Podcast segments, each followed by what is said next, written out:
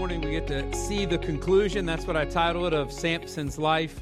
Uh, and it's typically best to see things to the close, uh, to get the full picture, and then uh, learn the ultimate lessons or draw your final conclusions.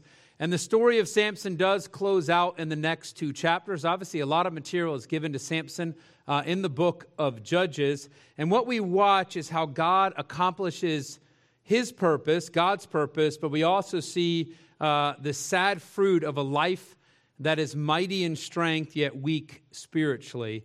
And we begin seeing those conclusions and how God still orchestrated his plan and what I like to call the fallout. Chapter 15 is the fallout from what took place at the end of 14. Because if you remember in chapter 14, Samson was married, but his wife was coerced by 30 designated companions and by coerced threatened to be killed, burned uh, and her family burned. And so she's threatened there. And so she gets an answer to a riddle and shares that answer with the companions. And then Samson goes off in his first feat against the Philistines. He goes to the town, or really the city of Ashkelon.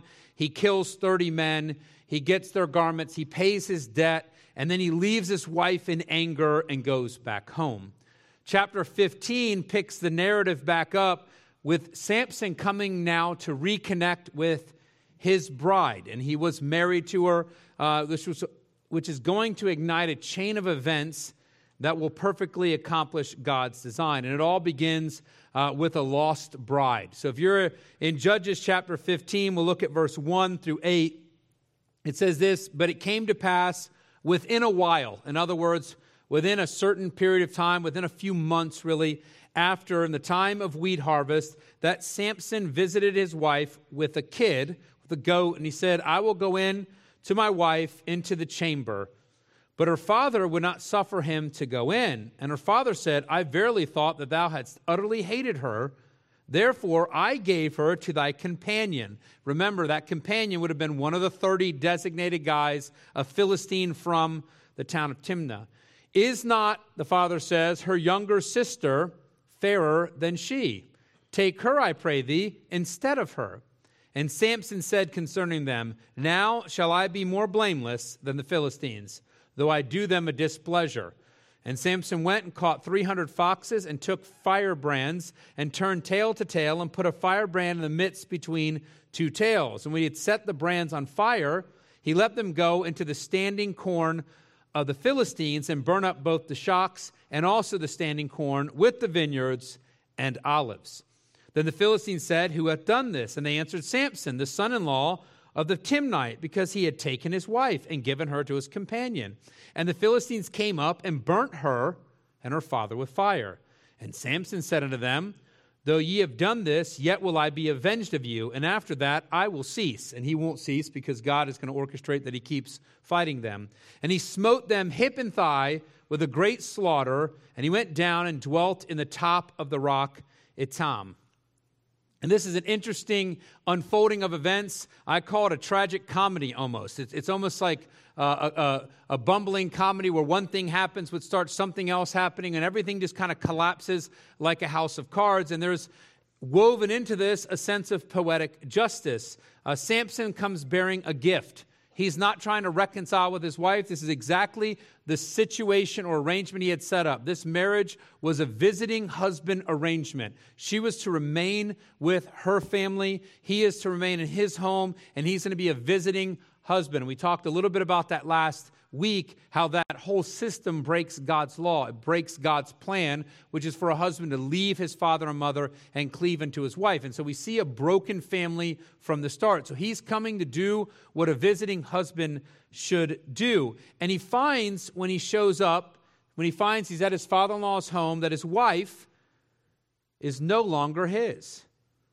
That he is, his father in law has given away his bride. And then, in a almost kind of crass way, he says, Why don't you take the younger sister? She's much prettier anyway.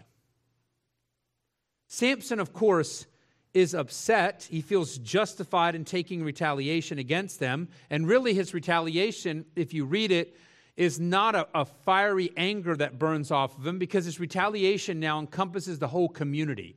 If he was to retaliate against his father in law, he would have killed his father in law right there and burst into the chambers of his wife. Instead, he says, Hey, I'm going to be justified in bringing punishment on the Philistines. I'm going to repay this community for what's taken place. And there is some validity to that because the community has played their part in the treachery of the riddle. Though she capitulated to that, she, she didn't go to Samson and say, Hey, they're threatening to kill me. Uh, what do we do about this? Instead, she came to her own conclusions and she cheated Samson of a victory. And then these, these guys cheated him from the community. Remember, he comes to town, 30 guys are picked from that community, Philistines, to be his companions.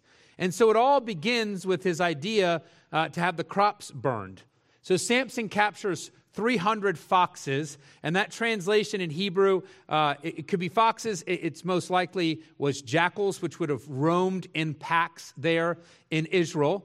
And he ties their tails together. And it sounds like he's being cruel, uh, but his idea was I'm going to take two animals and I'm going to tie their tails together and I'm going to put fire in between them. If you tied fire to one animal, they'll go burrow and run away. So they won't go into the crops. They'll try to get underground. The fire will go out because the animal is not just running saying, Hey, look at this, I'm lighting things on fire. It's hurting the animal. The animal's in pain. And so what he's done is he's put two animals together so they cannot run in unison. They cannot go burrow in where they want to be. And so they just start running madly through the crops. I think it's helpful also uh, to notice the, the feat of catching 300 wild jackals or foxes. Along with his strength, we keep seeing these hints of other ability as well uh, tied to it. He obviously had a lot of speed and agility, and that's going to come up when he kills the thousand. Uh, he's able to catch up. The move to Eshkelon was 24 miles away when he kills him and comes back. And so we get an idea of, of some of the, the ability that he has, both speed and agility, also some resistance to uh, animal bites and marks. Remember, he killed the lion that leaped at him. And so we see that there's maybe just even more than strength that's here. We've highlighted the strength, but tied to this are all these other physical attributes. And then notice this as well. We kind of think he ran through a cornfield, and that was disappointing but not devastating. Scripture makes it very clear that he made sure it ran through all of their fields, so what they'd harvested gets burned, what is still to be harvested gets burned, and then the foxes or jackals move their way into the vineyards. Talk about your grapes. And into the olives, which oftentimes were planted in the same region. And this is a devastating loss for this community.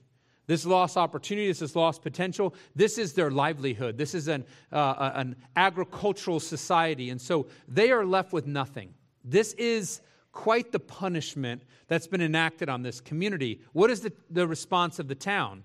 Well, burn the woman and her father, which ironically was what she was trying to avoid when she told the riddle. And you see that sense of poetic justice that kind of comes out. But what what's to be done to the town that murdered Samson's lost bride? Because he didn't want just a replacement woman, he didn't want the prettier sister, he wanted the lady that he married. And now she's been murdered along with her father. How does he view this? And so, what you see is that Samson now doesn't leave that deed unpunished. So, you trick Samson, and then Samson's angry and leaves. And then Samson comes back, and his bride has been given away. And Samson then destroys the crops. And then they murder his father in law and his bride. And now Samson says, I'm going to have to be avenged. This is my wife. And so what he does is he takes on the role of the blood avenger. And I put he goes from crops burned to deaths avenged. And if you read in the Pentateuch, there is a, a law in place that you have the opportunity, the right to avenge the death of your relative. That's why there was those cities of refuge. If you had killed someone accidentally in an honest accident, you made your way to that city in, in Old Testament culture and in Israelite culture, and you were protected. Well, Samson, being family, is going to avenge the murder. And so he says, I'm going to do this and then I'll be done. And so he goes and it says he strikes him hip and thigh. And, and that is an indication of violent hand to hand combat. That's exactly what it means. This idea that he is engaging them and it's not in a wrestling match. He is killing them. And so he goes in and he says he goes after him in a violent hand to hand combat, hip to thigh, and a debt has been paid. And I put here 15 tells us the cycle has begun. We can see one clear thing taking place. Right now, no one is thinking about anything but Samson. He has gone to Timnah. He has had a wedding, and then he went to Ashkelon and killed 30 people, which would have been left naked in the woods there. So, in other words, something's wrong. The Philistines realize something's out of whack in our, in our nation, in our cities. And then he comes back, and now we see that he wreaks havoc in a community. This town of Timnah has, has lost all their crops. Uh, the indication is not wrestling with 30 people. It's the idea that the community comes out to attack him, and he is violently fighting with them, hand to hand combat to the death and he has a great victory. And Samson has stirred up the hornet's nest, and he's become the main focus of the Philistine horde. God is working, and I want us to see this God is working his plan, even though Samson may be working his own agenda. Samson is still weak morally and spiritually. We see this weakness, it, it, it literally permeates who he is. There's times when there's a bright shining through, but what we see is that God had had Samson set aside to, when I say buy time, for 20 years to prevent the Philistines from just suffocating the Israelites. Instead of taking advantage of what they had, they are now going to be fixated on Samson. And what we see as we turn into 15 is now instead of 30 guys killed randomly in a city, we see a whole town annihilated. But don't forget, the crops are burnt. There's nothing there. And, and, and understand this, even though Samson's working his agenda, his retaliation on some of these was within reason. Uh, he was the blood avenger for his wife. And so he was acting within the parameters of God's law on some of his actions. I'm not saying his motives were all tied right, but his actions would have walked through. God is working his plan. Now, I want us to also learn something and just kind of keep this in mind as you walk through Samson. His anger and his decisions only exasperated the circumstances, and it always does. Everything escalates with him. Any any attitude or disposition that has that self centeredness, that convenience to it that's tied to his character, all we see are these tragic reactions that seem to multiply on each other. And there's a principle that runs through this as well self centeredness brings tragic results. Always. It's always going to unfold in this way. Well, beating down a whole Philistine town is not acceptable Israelite behavior. And let's be honest, though Samson loves being in Philistine towns and he loves, be honest, pagan women, and he loves that life, and it seems that he's drawn to the world in it like a magnet, still, he's an Israelite. And what he did cannot be permitted. And so, what we're going to watch from this is this cycle of repercussions continue with the Philistine response to what I call lost pride. How dare one Israelite man wipe out a town of Philistines? Don't they know who's the boss? Don't they know who's in charge? Don't they know who leads? And so this is what happens, verse 9. Then the Philistines went up and pitched in Judah and spread themselves in Lehi. In other words, a huge army of the Philistines comes up, and the men of Judah said, Why are you come up against us? Haven't we been good little servants? Haven't we done what you wanted? What, what's going on? What's taking place? We've not broken the rules. And he goes on, and they answered, To bind Samson are we come up, to do to him as he hath done to us. And if you underline your Bible, verse 11, then 3,000 men of Judah, and just think about that number. We got to get Samson tied up. 3,000 men of Judah went to the top of the rock at Etam, and that was a region that's hard to get through. You have to go single file. If you're the Philistines, the last thing you want to do is go fight a guy hand to hand, single file, to a place where he can just take you one at a time. It's pretty simple to him. And so they're basically sending Judah to take care of their job. And Judah is willingly doing that. And so he comes and they said to Samson, Knowest thou not that the Philistines are rulers over us? Don't you know who's in charge? Don't you know we serve them? And then he goes on, What is this that thou hast done unto us? And he said unto them, As they did unto me, so have I done unto them. Which sounds like dealing with toddlers, but that's neither here nor there. And they said unto him, We are come down to bind thee, that we may deliver thee into the hand of the Philistines. And don't miss the cowardice of Judah in this moment. Don't miss the fact, and I'll talk about it, how they're doing the enemy's bidding right now. They're, they're, they're chasing down Samson for the Philistines. And Samson said unto them, Swear unto me that you will not fall upon me yourselves. And they spake unto him, saying, No, but we will bind thee fast and deliver thee into their hand, but surely we will not kill thee. And they bound him with two new cords and brought him up from the rock. And when he came unto Lehi, the Philistines shouted against him. And the Spirit of the Lord came mightily upon him, and the cords that were upon his arms became as flax that was burnt with fire, and his bands loosed from off his hands. And he found a new jawbone of a donkey, and put forth his hand, and took it, and slew a thousand men therewith. And Samson said, With the jawbone of an of a donkey, heaps upon heaps. And the word for heaps in Hebrew is the same as donkey. So, what he's saying, with the jawbone of a donkey, I piled donkeys on top of donkeys. This is not the, the nicest poem, but it's, it tells the story. I have slaughtered them like animals. They, with the jawbone of the same animal. With the jaw of a donkey have I slain a thousand men. And it came to pass when he had made an end of speaking that he cast away the jawbone out of his hand and called that place Ramath Lehi. And I want us to recognize that there's a significant army from the Philistines coming to gather Samson and show him who is boss. And just so you know how they show him who is boss, later in the story, when they poke his eyes out, they do that with needle at a time. They torture him when they take his eyes. They plan on torturing him to death if they can get him. And they do this and they come against Israel. You need to get Samson? We'll never find him. We'll just go against the nation that's there. And it makes the men of Judah wonder what they've done to anger the big boss. And I want us to see the disposition of Israel right now. They are subjected and they are not seeing a mighty God. They see mighty Philistines. And I want you to see why we need Samson for 20 years. Because you might wonder, why not just use Samson to gain the victory? Because the men of Judah and the men of Israel were not prepared to trust God enough to do that.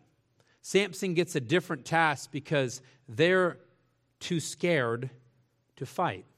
They find out what Samson's done and they do the disappointing thing and join the enemy cause.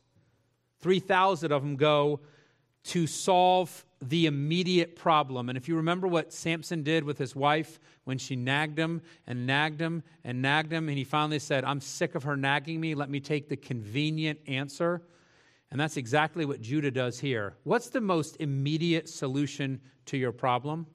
Well, give them Samson and the Philistines leave. What would have been the long term solution to your problem? Join Samson, annihilate the Philistines. But they don't have the heart to do that. They don't have the worship to do that. I'm sure it was disappointing to Samson to have his own countrymen come up and say, Hey, we need to get you to the enemy. We're going to tie you up. However, he responds in a way that keeps them from needing to take action of endangering them at all. And I want you to see, we pick on Samson a lot. This whole story, this whole unfolding that takes place, shows him to be God's servant. He actually functions in a very servant like manner because he shows love for God's people by being bound by them, making sure they don't attack him. He's taking care and protection of them.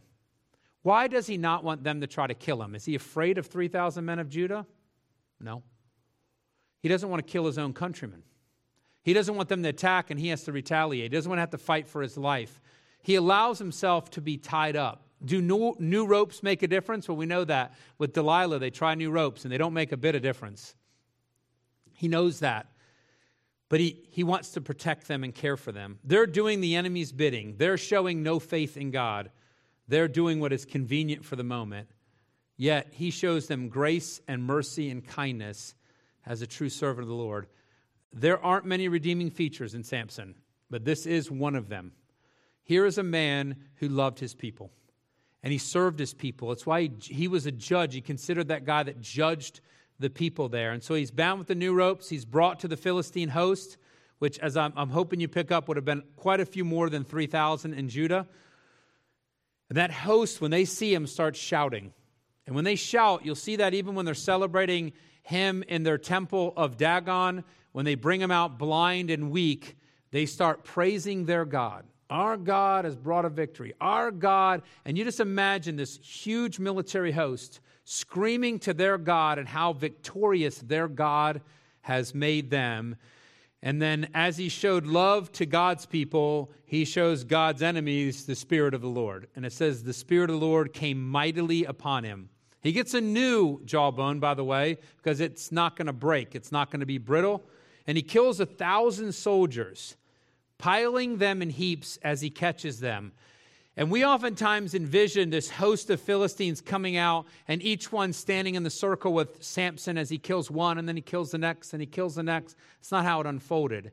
They come against him and sudden utter fear overtakes them. They're fleeing and he's chasing them down and catching group after group and piling up the bodies up to a thousand soldiers. And again, what you're seeing is speed and agility coupled with his strength the national pride of the Philistines ends up positioning them for a degrading defeat at the hands of God's servant. And I want you to see the escalation from a wedding in the town of Timnah to destroying a whole community's economic sustenance and pretty much wiping out the town from a man fighting standpoint to now the host of the Philistines coming up and saying, We've got an Israelite problem, and we're going to get an army that's going to go attack them because how dare Israelites attack us? And now that elite fighting force that's been called up, not from Timnah, but from all the host of Philistines, has just run like cowards from one man as he kills a thousand of them and piles them up. God has positioned the Philistines to face the defeat and face the fear that's there. But I want us to highlight what Israel has done. Isn't it a sad display by Israel? If you think about that, they do nothing but seemingly want to be subjected in the face of amazing victory. What action does the Israelites take after this victory? Nothing. No action. They do nothing. This Philistine host that's walked up to them, threatened them, sent 3,000 men of themselves to go get Samson, who they've bound and brought to them, and then they watch them flee, just running away. And Samson fights and kills a thousand, Samson alone. Where are these, where are these soldiers at? They're doing nothing. God's people siding with God's enemies in their endeavors and then not moving when God's servant is granted victory. And I want us to see something in that that happens today. Maybe you're not actively against God's servants, but too often we seem to be rooting for the enemy. And we see that in these stories, right? We saw that with Jephthah and Ephraim. There's victory, and what, what does Ephraim do? Come alongside and say, We're going to burn your house down, we're going to kill you. What does Judah do in the face of God's amazing, miraculous victory? Nothing. All they've done in this whole story so far is go do the bidding of the enemy. Samson caused the victory. Oh, we can't have that. We want to live in subjection. We want to be under the world. We don't trust God to do what God said he would do. Thus, 20 years of God sending a judge who's going to balance, who's going to focus their energy so they cannot oppress Israel beyond belief. Now, I want you to take that disengaged mindset of Israel, this unbelieving mindset, and I want to contrast that behavior with that of our loving Heavenly Father. I want you to look at verses 18 and 19. Samson's had a huge victory, and it says he was sore athirst. Notice no one's offering him a drink of water either. And called on the Lord and said, Thou hast given this great deliverance in the hand of thy servant. And now shall I die for thirst and fall into the hand of the uncircumcised. But God clave an hollow place that was in the jaw. And this is not in the jawbone. Uh, this is in the, the name of that place, Lahi, was shaped like a jawbone. So in that region, he opens up water, and there came water thereout. And when he had drunk, his spirit came again, and he revived. Wherefore he called the name thereof En Hakkore, which is in Lehi unto this day. And notice that spirit is not capitalized. This is not God's spirit came back to him, but his spirit, like he is revived as a human being. Here we get a glimpse of his humanity. He needs water, and he's at the cusp of collapse. He has divine strength, But here he's not brought low, but in a sense is reminded that he's not a God. He, he, he doesn't have this in and of himself. But what do we see that God does? Miraculously brings water to him, completely reviving him. And it's a spring, by the way, that keeps flowing, just to remind Israel of what God does. There's no spring there. And now there's a spring. A thousand enemy are killed. The, the, the Philistines are scurrying back down south. Samson leaves the place, and there's water springing up, and it stays there till this day, till the writing of Judges. Spring that means the spring of the caller. See, Israel has deserted Samson, but God has not. God lovingly cares for Samson and leaves a reminder that he forever remains the loving, providing Heavenly Father. Don't miss that in Samson's story. At the end of his life, we see again God coming through a fulfilling Heavenly Father. In other words, God never deserts his children. Now we go on, the chapter closes saying this, and he judged Israel in the days of the Philistine 20 years. Uh, this is the beginning of his rule. This is at the, the he's probably in his early 20s right now. And it says he's going to rule for 20 years, which typically is a phrase that is used when we're done the story of a judge. We finish the story of the judge, he ruled this long, we move on to the next one. Uh, but this is not a statement that ends the story. We're going to see it repeated at the end of the, the next chapter. Uh, but the exploits of Samson, his displays of moral and spiritual weakness, the victories God gives him, uh, are not over because now the focus is going to shift further into his life. So I want you to envision this. The Battle of Esh, Ephed took place where uh, Israel is defeated by the Philistines. They lose the ark, and now Samson is going to judge for 20 years. This is at the beginning of that. Fast forward as we move to what I call a list of failures, chapter 13, we have shifted into further into his life towards the end of his life. So if he's in his early 20s now, he's in his late 30s, early 40s as we're walking into what take place in chapter 16. Uh, this chapter is the most disappointing of the chapters about Samson because here we see the depths of his weakness. Uh, we find that all of his exploits and sin struggles are still used by God to accomplish his purpose, to keep the, the Philistines stunned, to keep the oppression off of all of Israel. Yet, tra- tragically, due to his sin, all of it unfolds in the midst of Samson's colossal downfall. The first exploit finds Samson in the Philistine city of Gaza, where he again allows his eyes, what pleased him in the moment, to dictate his actions. And we find him constantly in the web of the world. He's constantly in their territory. He's in Timnah, which is their town. He's in Gaza, which is their city. He's Sorek, the valley of Sorek is right on the border, but it's Philistine when he gets to Delilah. He is always pursuing the world. And we find him now with a very crass, I'm going to do what pleases me. And we encounter his failure of foolish lust. Look at chapter 16, verses 1 through 3. Then went Samson to Gaza and saw there a harlot and went in unto her and it was told the Gazites, saying, Samson is come hither. In other words, he didn't blow a trumpet and say, Here, Samson, I'm in, in your town. He just went into the city, wove his way in. And, and again, it's revealed to them that he's there. And they compassed him in and laid wait for him all night in the gate of the city and were quiet all the night, saying, In the morning, when it is day, we shall kill him. And Samson lay till midnight and arose at midnight and took the doors of the gate of the city and the two posts and went away with them, bar and all, and put them upon his shoulders and carried them up to the top of a hill that is before Hebron. I don't know how they learned that he was there, uh, God's providence uh, making it known, but they planned on making the most of it. Now they've learned something. This is a walled city. The gates are shut. They're not trying to hunt for him in this, in this city at all. They're just saying, We know he's here. There's only one way out. We're just going to watch the way out really closely, and we're going to kill him from ambush. They, have learned enough that they don't need to confront him and say, I'm going to kill you, Samson, because everyone dies that does that. And so they're going to come and ambush him, uh, knowing again that he's going to have to leave through the main gate. So they're either right on the outside, right on the inside. There they sit. And God is going to take this situation, this despicable situation that Samson's put himself in, and he's going to use this to increase Samson's image in the eyes of the Philistines. Uh, Samson's going to grow in their mind to the point where they're going to view him like a mythological god. They're viewing him as not human uh, anymore, and we'll see that in, in the encounter with Delilah. So there's a group of people now waiting to take action. Guards are posted, everyone else is sleeping. And by the way, when you're at the gates of the city uh, where the guards will be posted, there's, there's multiple groups of guards that would watch the gates of the city. Uh, the city gates were a part of the pride of a city. Uh, if you have a walled city, your weakest point is your entry point. So the stronger your gate is, the stronger your city is. This is civic pride at its peak.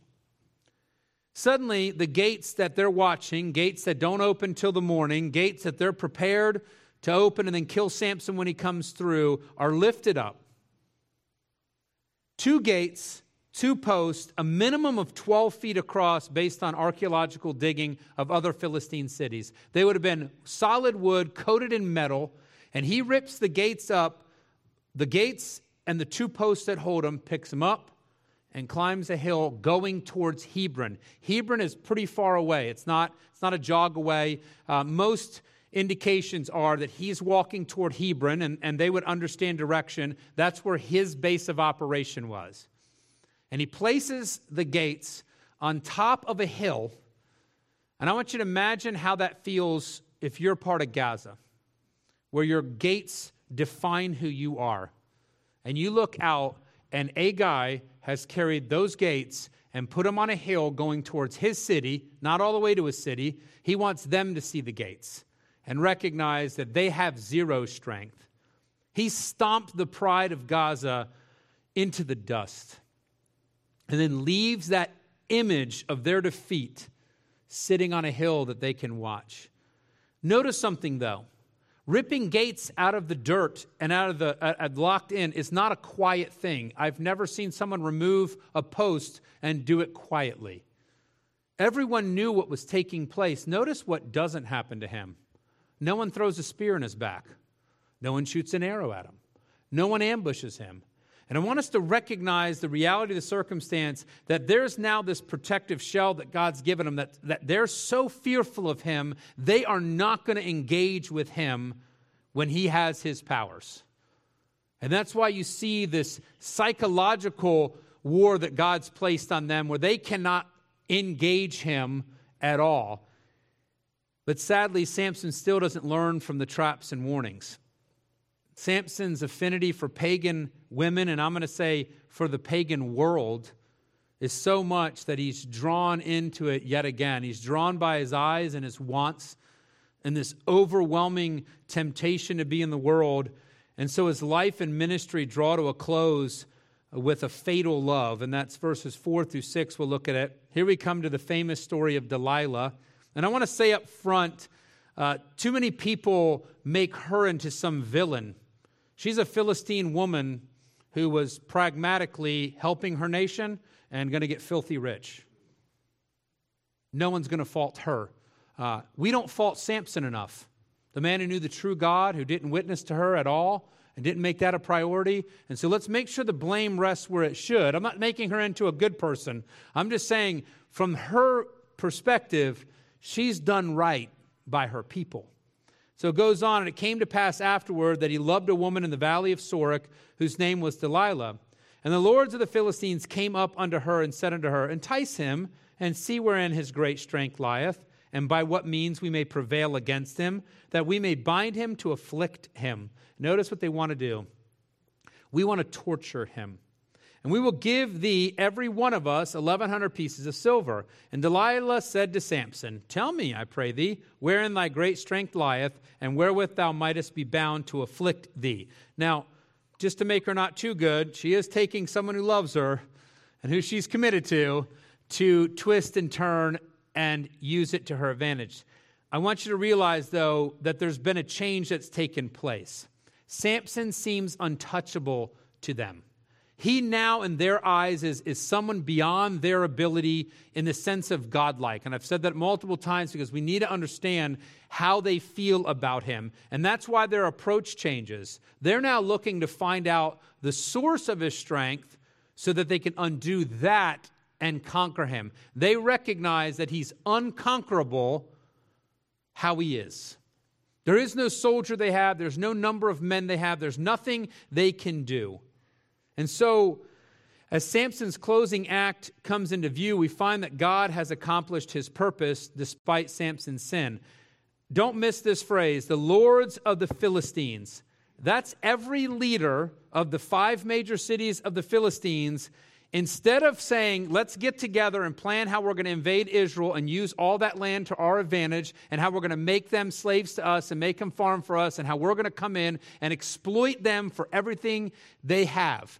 These individuals are getting together and meeting some lady who Samson loves and saying, How can we figure out his power? And God's purpose through this whole time was to take the focus of the Philistines from what we can do with all of Israel to how do we get rid of this guy. And right now, you see that God has accomplished everything he wanted to. He's fulfilled his purpose, the, the greater purpose that he has there.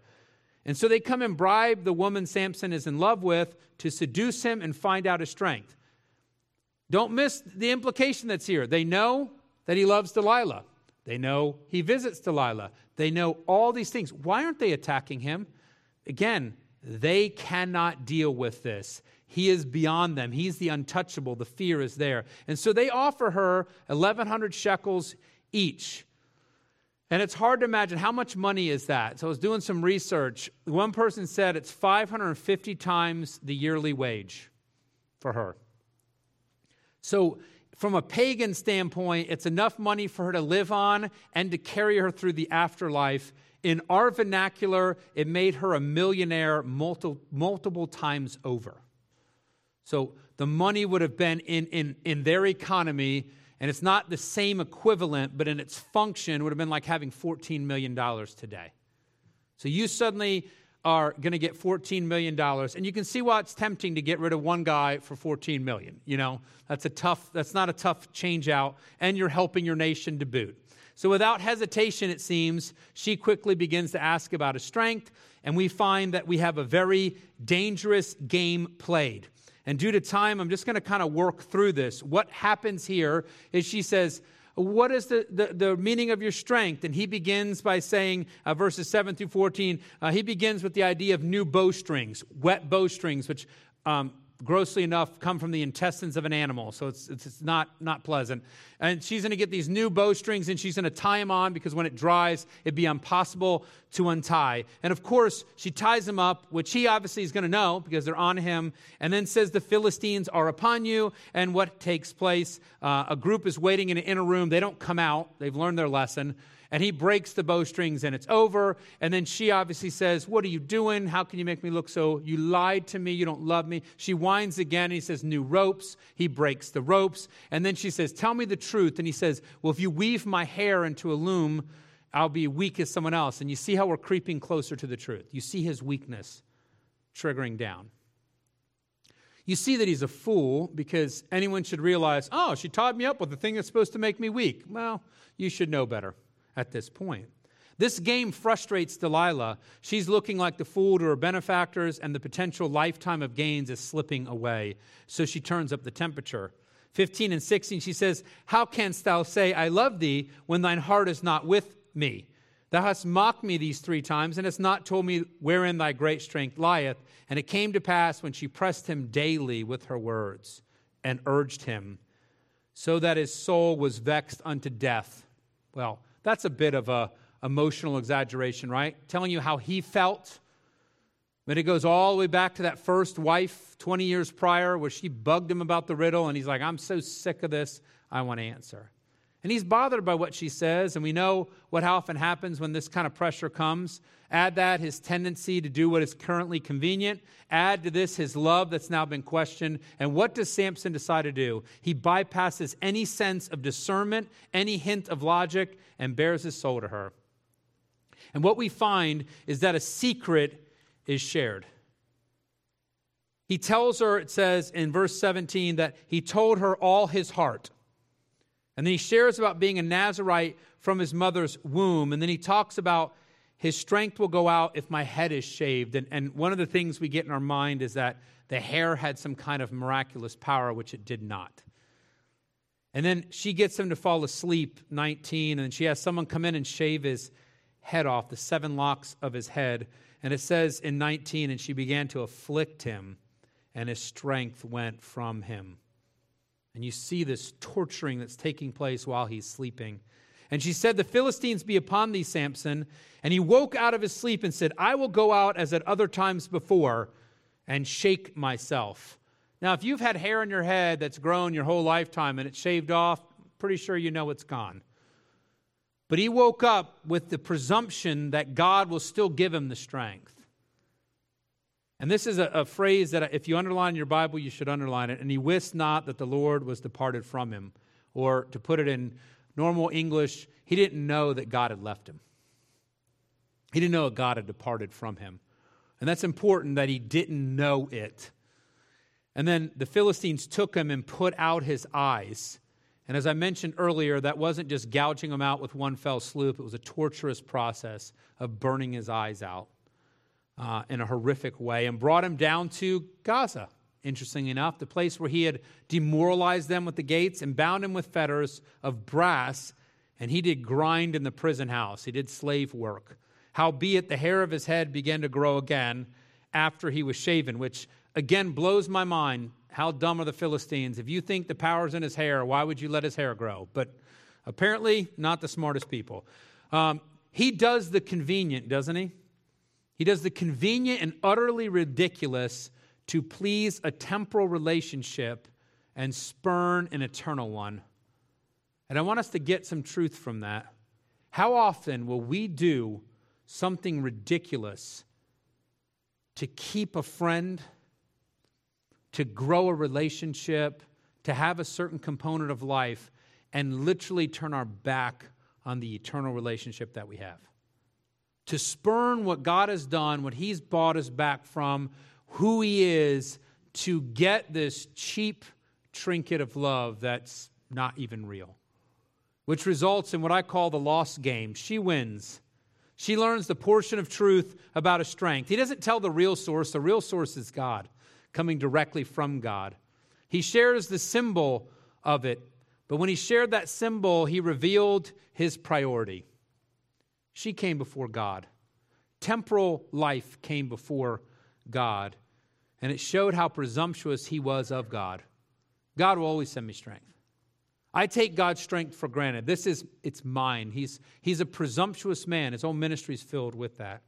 She has his head shaved, stealing the symbol of his being set apart. And while sleeping, it's noted she afflicted him. She acted upon his foolish sharing and removed the physical depiction of his being God's man. But the loss of the hair was only symbolic of the real loss, because as we'll see, there is a lost gift here, his strength had went from him. And I, I, said it while reading it. I put in my notes key don't miss the most tragic of statements regarding the loss, and actually, don't miss the most tragic statement of Samson's life. He did not know that the Lord had left him.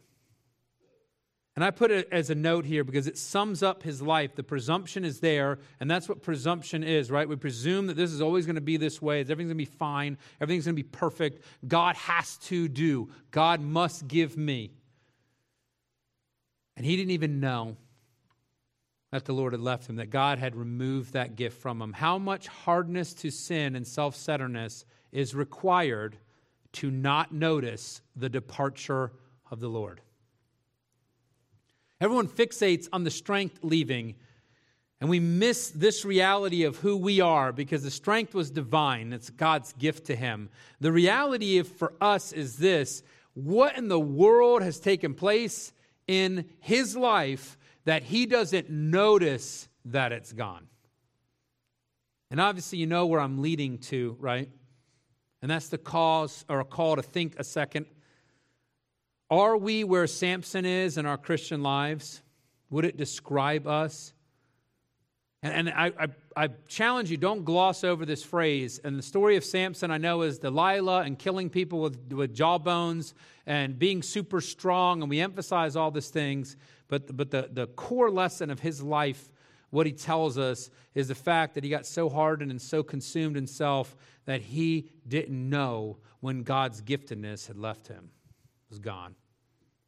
Mark it in your Bible, return to it. Keep that warning constantly fresh. How hard do you have to be to sin and how consumed with self for you to miss the departure of the Lord? But graciously, utter defeat and spiritual desolation does not mark the end of Samson. And this is what I want us to see. I did it with the other one where we see Israel abandons him and he's fighting all alone. And then we see a loving heavenly father come in and cause water to come out of a stone and leave that there as a marker of his presence and his love and his care. His life doesn't end with his eyes poked out, grinding grain until he keels over. And mind you, he's in his late 30s, early 40s. He has a few years to grind grain.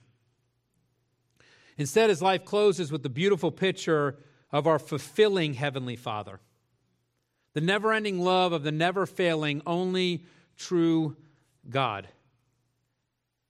I'm going to walk through this text briefly. I'm just going to kind of share what it says. Basically, the lords of the Philistines, that same group, they gather together and they make a huge sacrifice, a great sacrifice unto Dagon their God, and rejoice, for they said, Our God hath delivered Samson, our enemy, into our hand. And when the people saw him, they praised their God for they said, Our God hath delivered into our hands our enemy and the destroyer of our company, which slew many of us. And so they were all celebrating and happy. And you got to envision this temple or this gathering place. On the bottom underneath, there's a whole roof where people gathered. So the 3,000 on the top are just more or less commoners re, re, leaning in and seeing what's taking place in, let's say, a, a, center circle. Underneath is all the lords of the Philistines, and they're, they're there. This whole structure is built on columns that go around. The way they've designed it is that the two center columns are critical. If they go, everything kind of crumbles down. And so you see Samson come here, and he's made to be a mockery. They're laughing at him, he's the joke. They're afflicting him, they're torturing him.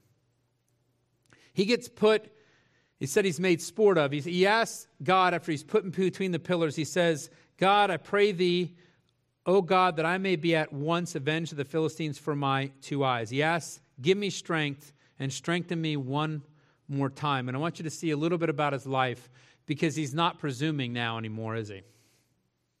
He's going to God and saying, I'd like it one more time.